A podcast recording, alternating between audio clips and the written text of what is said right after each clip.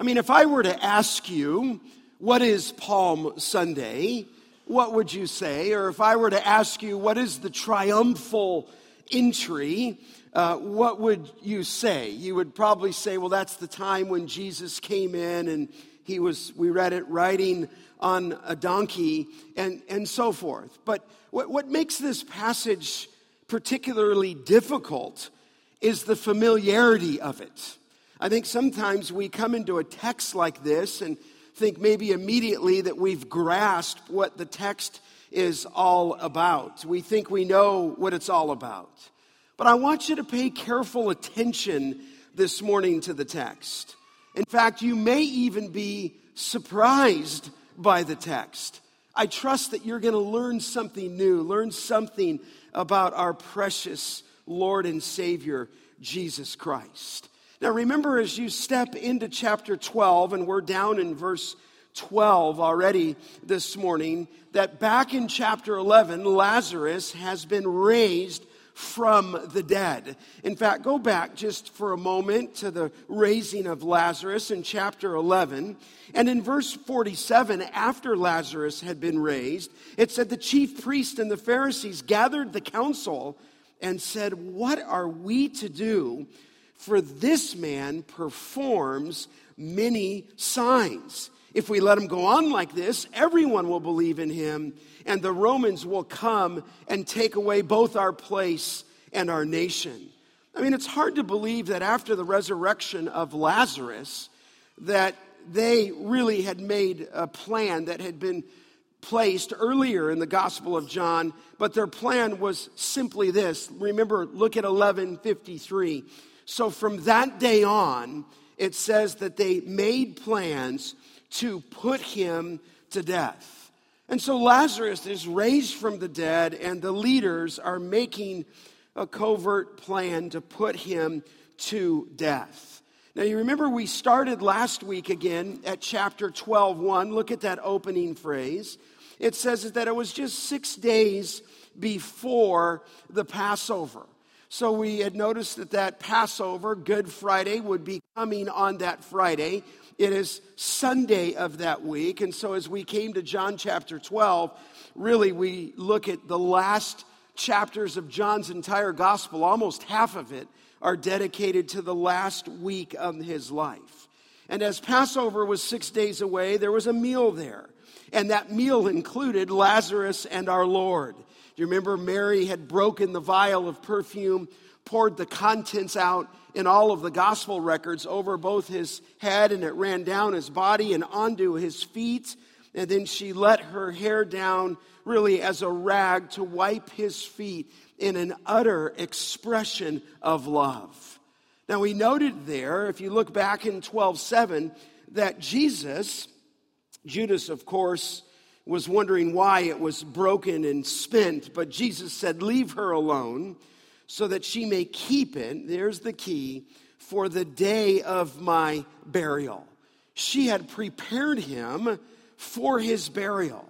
Hardly maybe anybody there knew that just in six days that he would be lifted up, but Mary had kept it for that very purpose that she might anoint our Lord for his burial. And so as we come into 1212 here, you can see that it is the Passion Week. It is what we call Palm Sunday. It is the triumphal entry. Now, this event is an incredible event in the life of our Lord. In many ways, it's a watershed issue. When you begin to put all the accounts together, Matthew says this in 2110 that the whole city was stirred and asked, Who is this?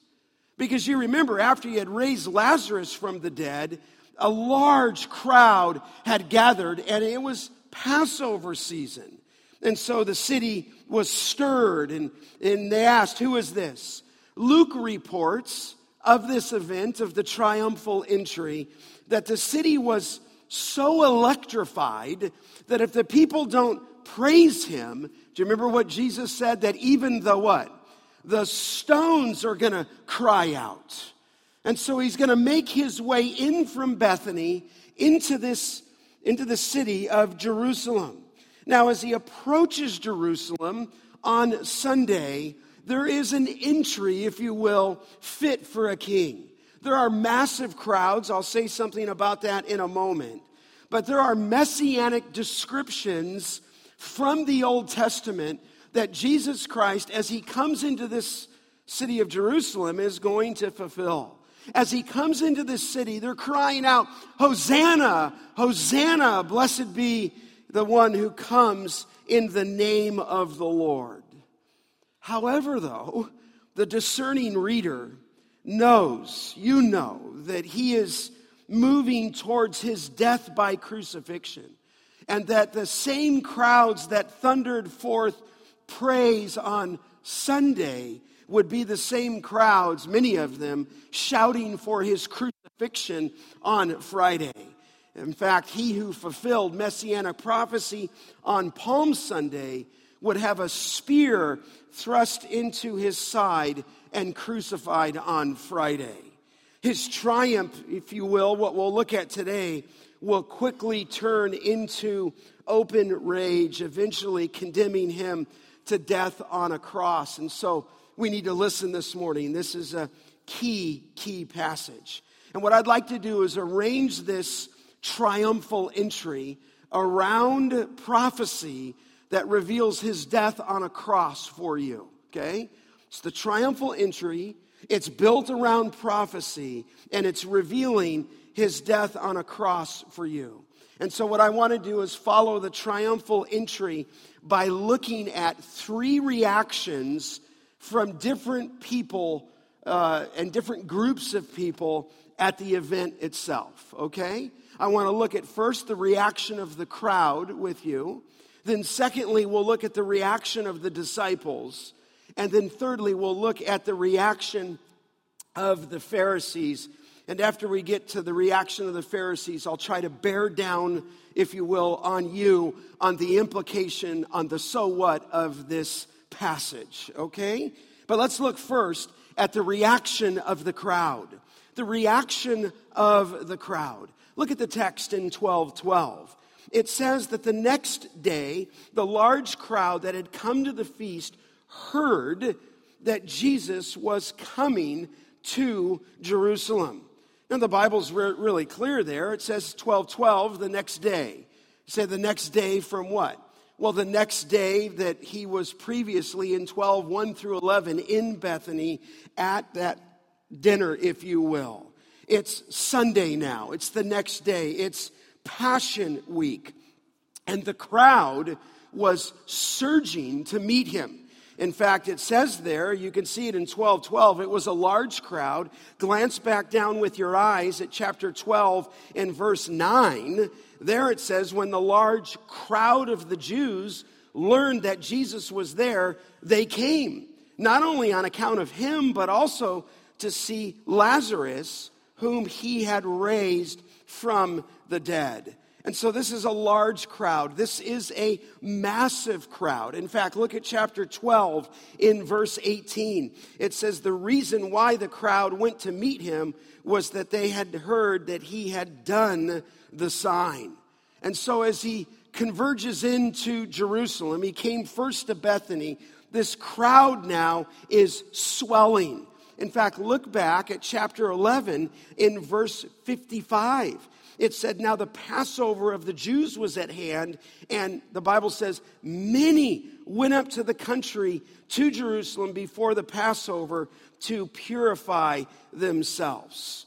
And so this is a massive crowd, a big crowd. You say, Well, Scott, how many was it in this crowd? I mean, how many do you think? And, and we can't be entirely sure how big this crowd was, but in all those places, we have a massive crowd. There was one record of Josephus, the historian, somebody had done the math, that at one particular Passover, there were 256,000 lambs that were slain for that event. And somebody said if you count maybe, maybe uh, 10 people per family per uh, one of those lambs slain, this crowd was rising up to about two and a half million people. Okay? So when I say crowd, I want you to think we're not talking about a crowd here.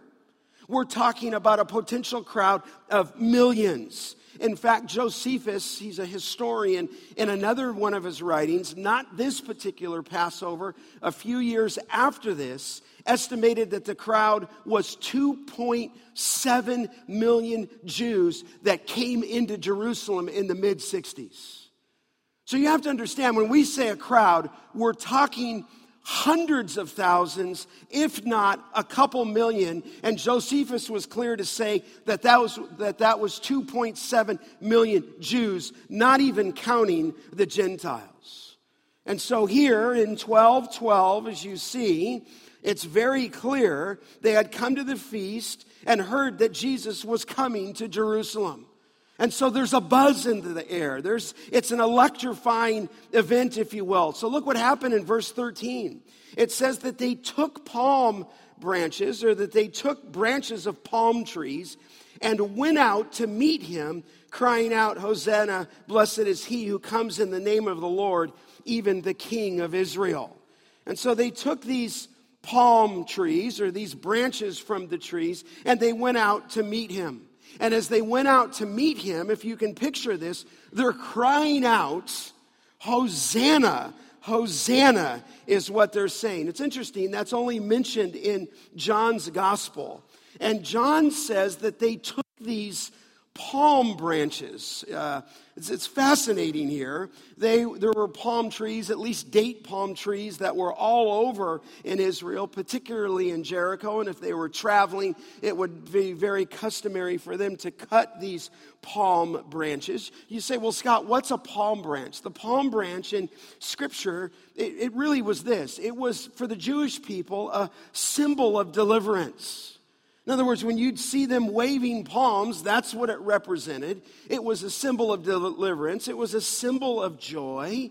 For them, it was a symbol of salvation. But what's interesting is you don't find palm branches in the Old Testament associated with Passover.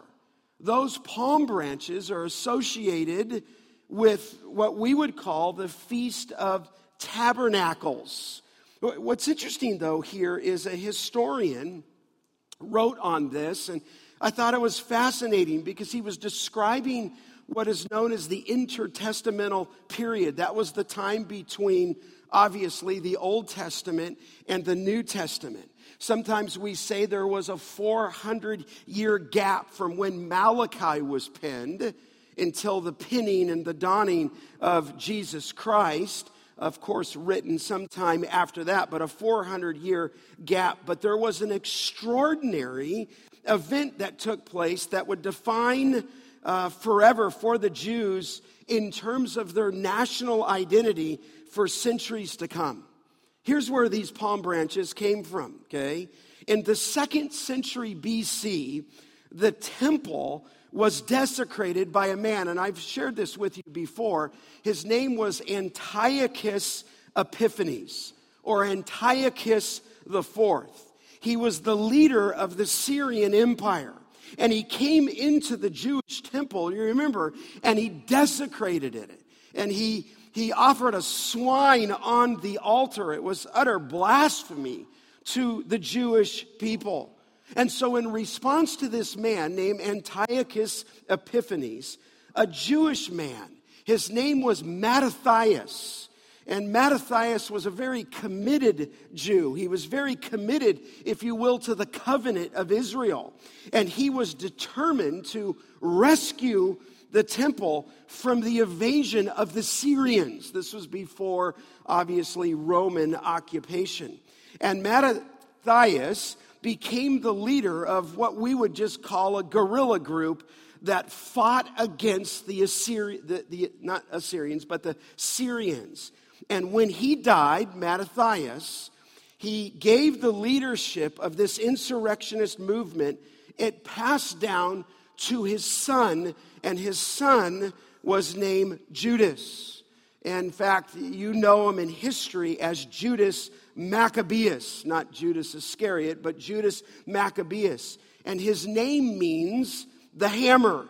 And Judas Maccabeus became a national hero. He was kind of like a Hebrew Robin Hood. He wreaked havoc among the troops of the Syrians. And he put so much pressure on the Syrians that in 164 BC, okay, they released the temple for the Jews to practice their faith again. And that met that event was met with so much celebration that a new feast, do you remember this? was instituted, and that feast at that point in 164 BC was called the Feast of Dedication. Some people call it the Feast of Lights. Jewish people celebrate that event today. It's called, do you remember what? Hanukkah. They celebrate that. Judas Maccabeus delivered, if you will, the temple itself from Syrian occupation and restored worship in the temple. But it was actually later on, some years later, that Judas's brother, Simon Maccabeus, drove the Syrians out of Jerusalem altogether in 141 BC. And when that happened, Simon was promoted kind of to a national hero, and that day was celebrated with what I think I would just call a ticker tape parade, kind of like a sports team in our day when they come through the city. But on that day and in that parade, the Jews celebrated his victory with a number of musical instruments, and they celebrated him coming into the city by waving palm branches. And so, for the Jewish people, for the Jewish nation, the palm branch became a symbol, if you can see it this way, of military victory. In fact, that symbolism became so rooted in the Jewish DNA that when the Jews later revolted against the Roman Empire, somewhere between 65 and 70 AD, they minted their own coins with the image of it on it of a palm branch. And it became their national symbol of victory. So, watch this, beloved. When our Lord then comes into Jerusalem, they are celebrating victory. It is a symbol of joy. It is a symbol for them, even in that sense of salvation. And they saw Christ as their Messiah, their deliverer. He is the one that's going to, I'm sure, in their minds, uh, you know, obtain military victory. And so as he comes in, now remember he's at Bethany, and Bethany is below. They're ascending just two miles of Jerusalem. They're ascending up the hill to get to Jerusalem into the Passover season. But the other gospel writers say that these people went down to meet him, if you will, down two miles. So you've got people coming up in celebration and people coming down. And as they're coming down and coming up, they're waving these palm branches.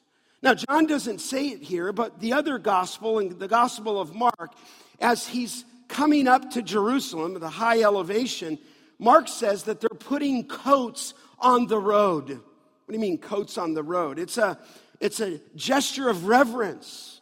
It's a gesture of honor for a king. It is a display of his dignity, if you will, that the king himself has arrived in Jerusalem. He is, in their minds, a conqueror. He is a deliverer.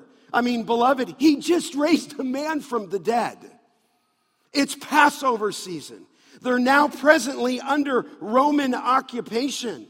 And if he can deliver a man from the dead and from the grave, then maybe he can deliver us and be that conquering hero that we want. Now, you'll note what it says. Look in the Bible again. I, I was referring to that. They took branches of palm trees and they went out to meet him. In other words, they're going out to a victorious king. They're going out to a king who's returning from battle. And as they go out, they are crying crying out, Hosanna! Hosanna! And they're just repeatedly shouting, Hosanna. And you say, what does that mean? Hosanna in the Hebrew just means save us now. It's literally what it means. Save us, we pray. And so, as our Lord comes into the triumphal entry, he comes into these branches being waved. He comes into shouts of Hosanna. And really, what they're saying is, Save us now. You say, Well, where does the Hosanna come from? Well, listen, just like we have certain things we do at holidays, they did this at Passover. They referred to a group of psalms, and they were called the Hallel Psalms. In fact, would you take your Bible? Let me show it to you. In Psalm 118, okay, would you turn there? These are the Hallel Psalms. And they would use these Psalms here in the Old Testament.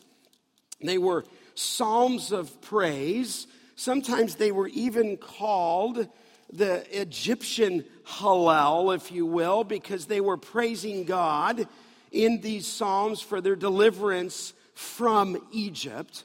But we all know that when you look at Psalm 113 through 118, these are messianic Psalms. These are Psalms of praise. These are Psalms of deliverance. These are Psalms that here speak of the person of Christ. Let me, let me just give you an example of that.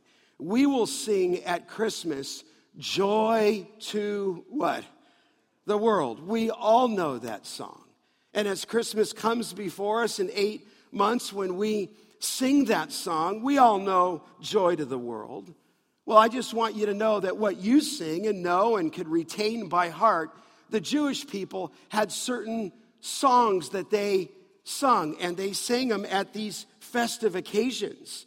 And the people, the Jewish people, sang the Hallel at Passover. Maybe another way for me to put it is, is it's their fight song.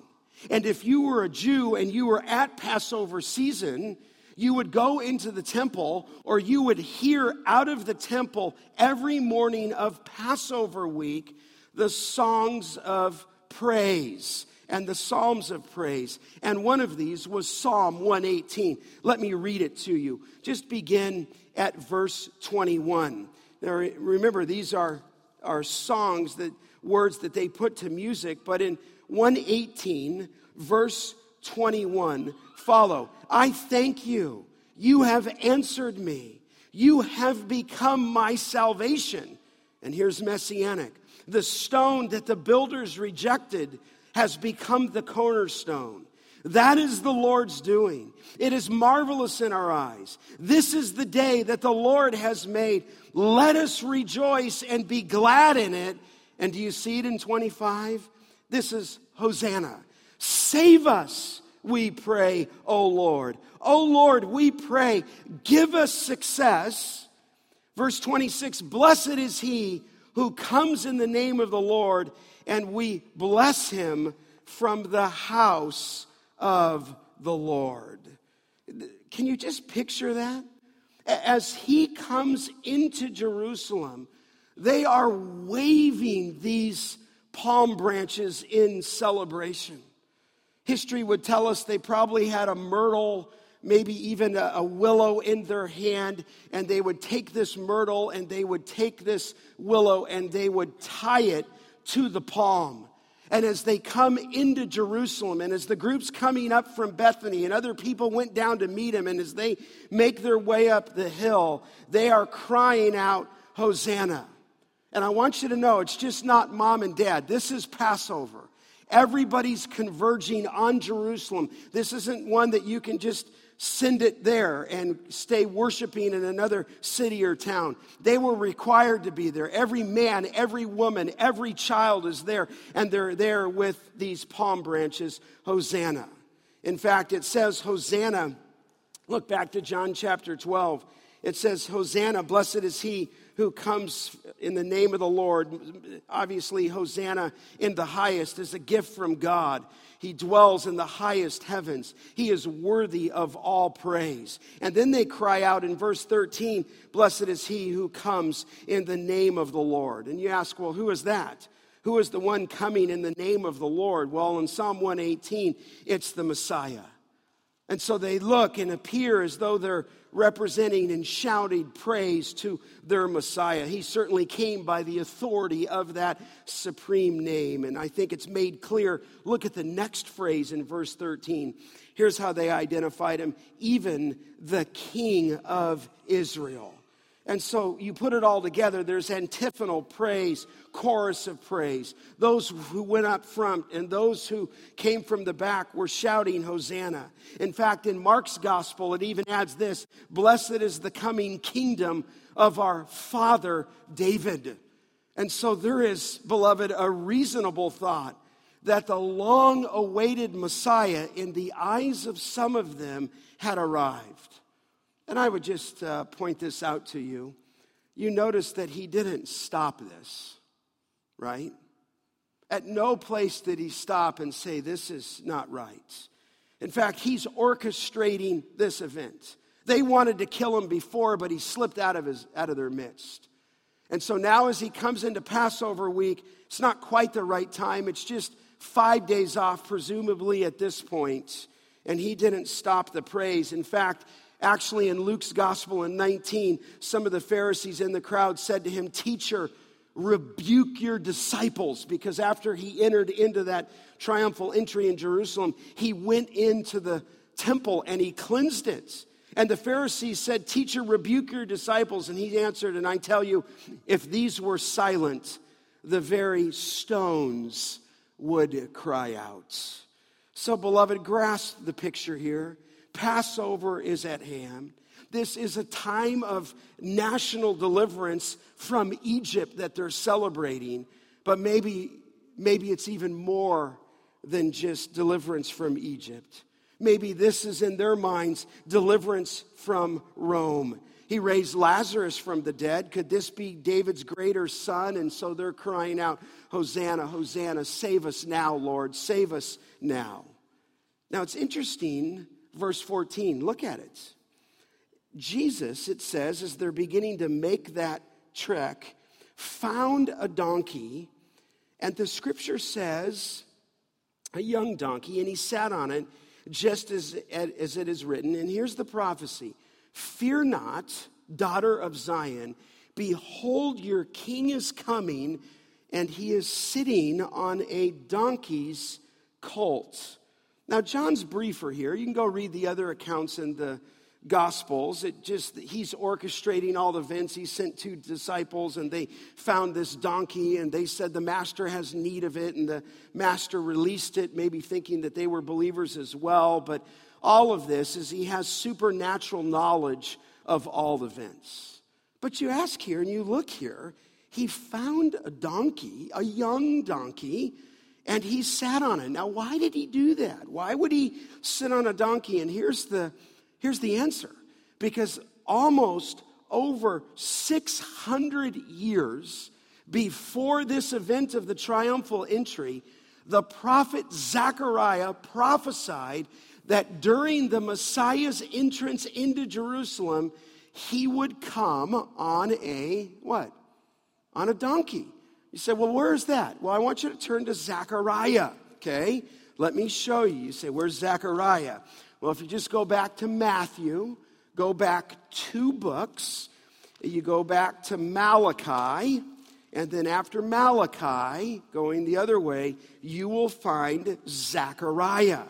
And I want you to, I want you to see this because Jesus sat on a donkey. You say, well, why would he do that?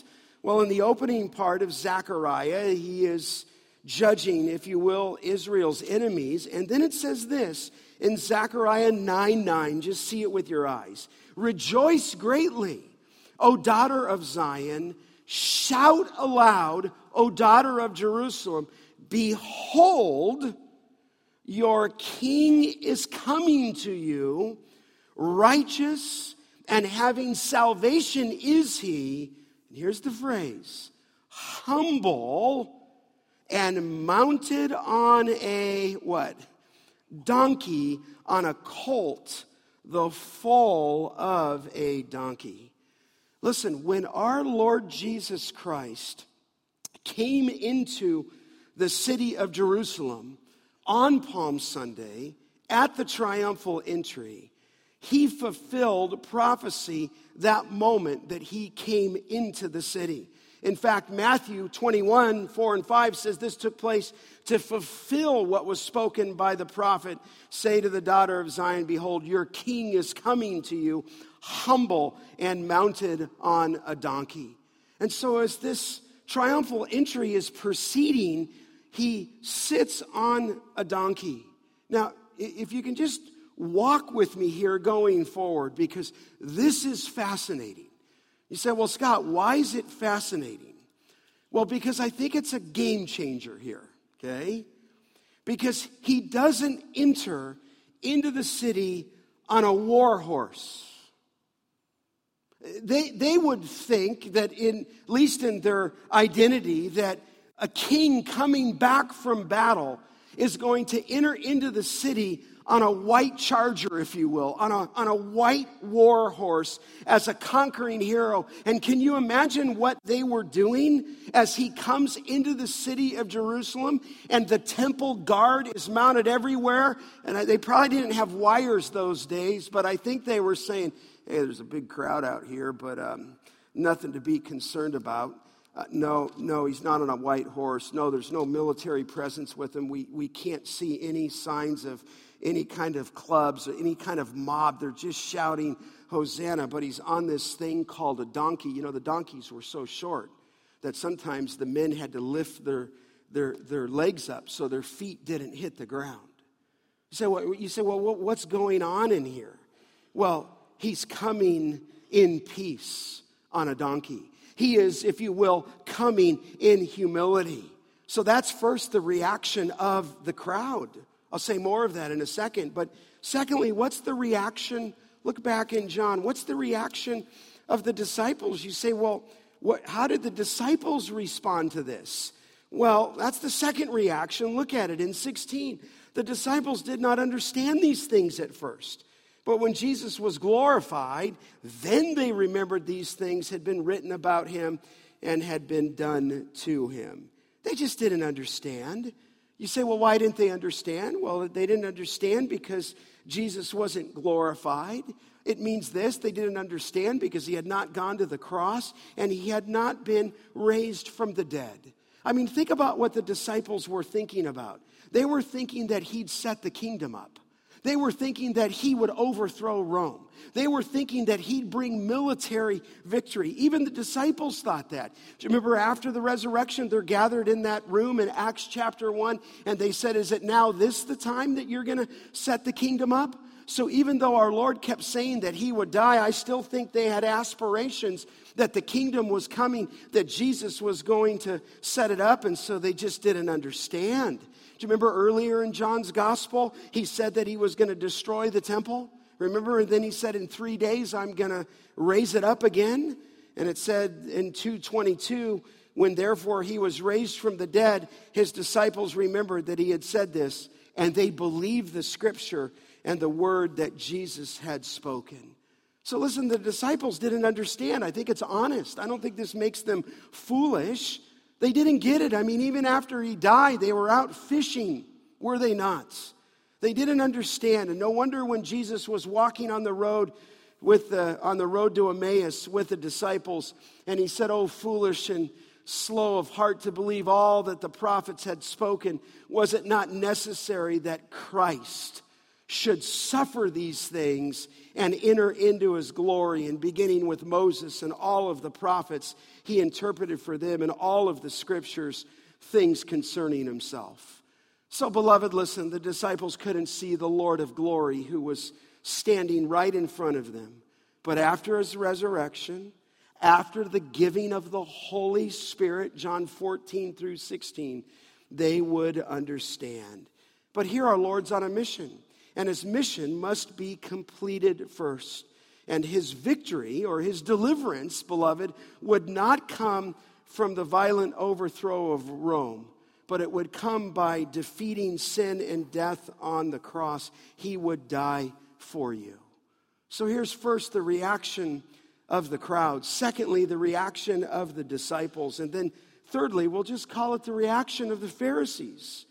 The reaction of the Pharisees. Look at it in verse 17.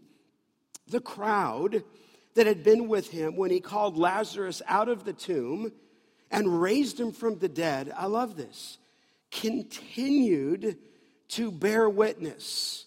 In other words, they were spreading the word. They were spreading the word in chapter 11, they were spreading the word in chapter 12. And as they were spreading the word, this crowd was building larger and larger.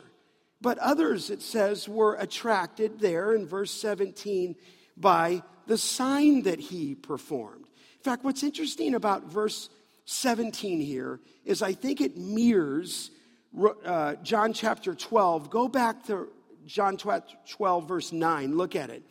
Very similar. When the large crowd of the Jews learned that Jesus was there, they came not only on account of him, but also to see Lazarus, whom he had raised from the dead.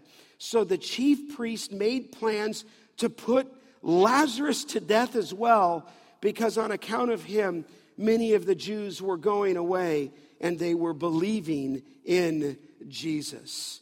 And so now, as you come to 1217, the Pharisees, they are very concerned. They feel like they're going to lose their place. They feel like they're going to lose their nation. And so some were following him because they were the eyewitness and they witnessed the resurrection. Could you imagine the problems that created? Hey, I was there. Hey, I was there when they pulled the, the stone back.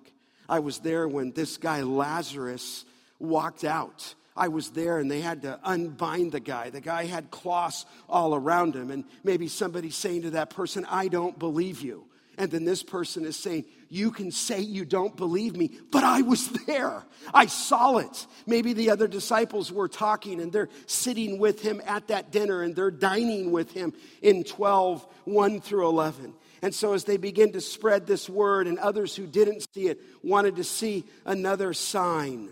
But for the Pharisees, there was wickedness in their heart. Matthew's gospel says in Matthew 21 15 that when the chief priest, think about it this, and the scribes saw the wonderful things that he did, and the children crying out in the temple, Hosanna to the Son of David, the Bible says that they were indignant. They were mad. They were angry. They were angry that over this person there would be such crowds and fanfare. So, listen, beloved, here's the implications for you. So, okay, the triumphal entry, what am I to take out of this? Well, uh, certainly there's a number of things we can say. I would say that Jesus is not to be confessed in pomp and circumstance, he's to be confessed at his cross on your behalf. That's really the issue here. They come in shouting his praise, but they'll lift him up and shout to crucify him by Friday. And our Lord Jesus Christ, your Savior, was so committed to the cross, so committed to his mission, that all he did was set his face like flint, it says in Luke chapter 9 and chapter 19. And so, though the crowd shouted praise to the Lord, listen, they missed the cross. Your king must suffer first. Your king must die. Then he can be crowned. And I think they missed the Messiah altogether. They missed his humility. They missed the fact that he came in peace. They were looking like people in our own day for the right political leader. They were looking for elevation from some other means, and he comes in utter humility. He comes not on a white war horse, he comes riding in on a donkey. He's fulfilling Zechariah 9 9. As he comes in, they're shouting out Hosanna from Psalm 118. He is the king, but he's a king that's different than the king they wanted. He's a king that first must die. And so he does not, in his first com- coming, come in power, he comes in humility and grace. And certainly, beloved, they missed Psalm 118, verse 22, that the stone which the builders rejected has become the what? The cornerstone. They missed it altogether. They were looking for a political overthrow of Rome. But Jesus says, before victory, here there must be death. In fact, in many ways, can I say this to you? Palm Sunday was not the triumphal entry of an earthly king, it was the triumphal entry of a king who would die on the cross for you. You just have to walk out knowing how and what he did for you, and knowing what he did for your sin, and knowing what he did to relieve your sin. That moving away from all of that stuff, in fact, there's some commentators who expressly believe that he came in to heat up the persecution by this entry. In other words, as he did, it was foaming the anger of the religious leaders who would be shouting for his death. So, listen, we call it the triumphal entry. I, I suppose we can call it the triumphal entry for what it caused us who believe in him. But in some ways, it was a tragic entry. You say, how could it be a tragic entry? Because the Jewish nation missed it altogether. Their king had arrived and they missed it. Their king had come and they crucify him. Their king had come, and rather than celebrate him, they put a spear in his side. The king came, and rather than exalting that one, they mock him and spit upon him and beat him and thrust a crown of thorns in his head. Bring somebody on Friday night, March 30th, as we celebrate his death on our behalf. So listen, I, I, we can call it triumphal. I'm glad because as long as you understand of what it means to you, but in some ways it becomes tragic. You say, well, Scott, why would it become tragic? Well, listen, you don't read this here, but I could read this to you in Luke 19. It was right after he entered into the triumphal entry, okay? Hosanna, blessed is he who comes in the name of the Lord. He goes in Luke's gospel into the temple and cleanses the temple, okay? But it says this in 1941. Imagine when he drew near and he saw the city, the Bible says he what? He wept over it. So I, I, again, I, again, Palm, Hosanna, I get it. But when our Lord's riding into the city, and again, he's coming up to the city of Jerusalem, and as he comes into it, your Savior weeps. There is a human ethos here that is unbelievable. He weeps over it. And here's what he said Would that you, even you, had known this day that the things that make for peace, but now they are hidden from your eyes. For the days will come upon you when your enemies will set up a barricade around you and surround you and hem you in on every side and tear down, it says, to the ground you and your children within you, and they will not leave one stone upon another because you did not know the time of your visitation. Course, he's talking about the destruction of the Jewish people or nation temple in 70 AD. They didn't know the time of their visitation. You know, I got to tell you, when I've been in Israel, um, I can only just share this with you. I probably shared it before. There's probably one scene that, for me, is greater than any other scene in the whole land. I, I don't know if most people would say that, but for me, it was. We're standing at the temple. And the temple rises high. Of course, it's been destroyed, of course, in 70 AD and so forth. And the Temple Mount by the Muslims is right there. But the thing that I always, in fact, I still can remember right where I was standing and just stopping and looking and just staring. And what I was staring at is these big, massive just rocks and beams that were standing, just piled up at the bottom of the temple. You say, well, what were they? It's the fulfillment of Luke 19.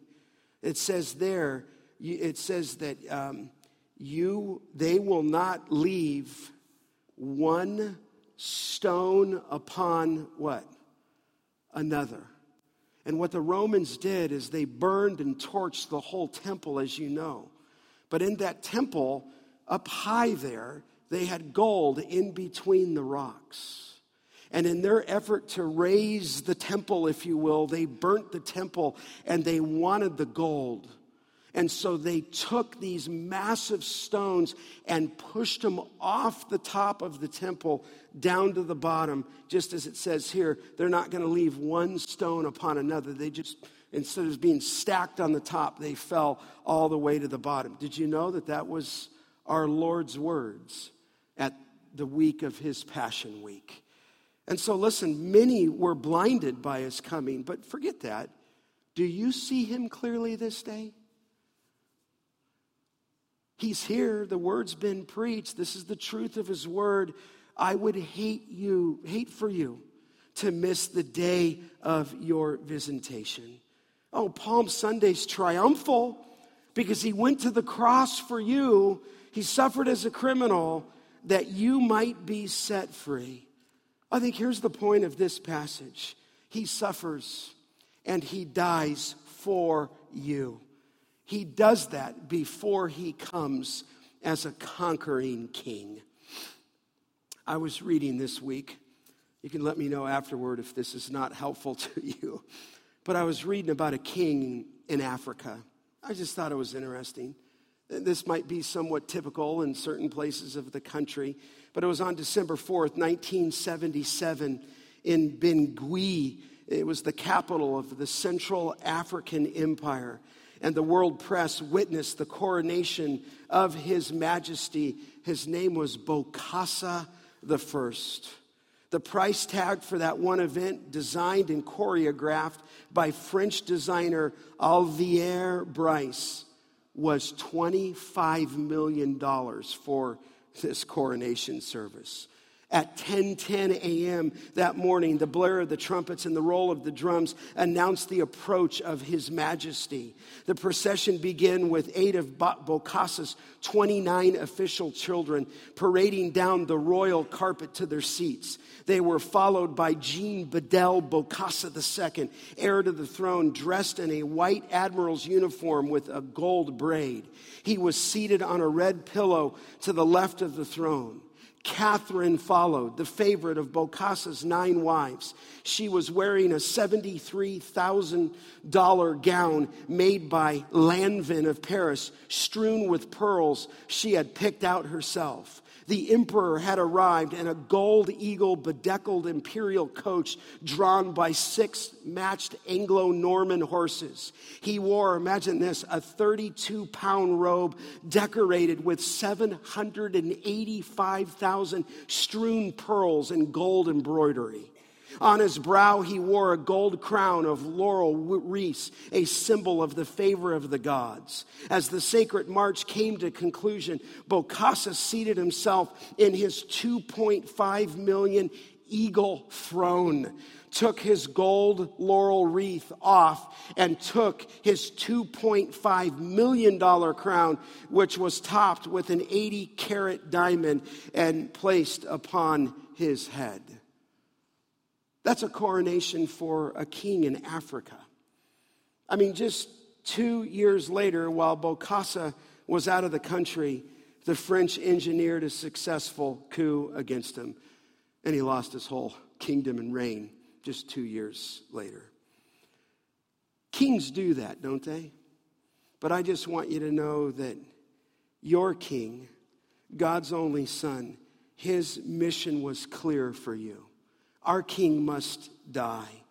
You know it in Isaiah 53. He was pierced through for what? Our transgressions. He was crushed for our iniquities. Upon his chastisement, it brought us peace, and by his wounds we are healed. All of us, like sheep, have gone astray. Each has turned everyone to his own way, but the Lord has laid on him the iniquity of what? Us all.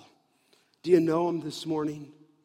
Listen, we have the greatest king. We have the king of kings and the lord of lords. He is the Alpha and the Omega, but God sent his son to this earth to die in your place. Do you know him this morning?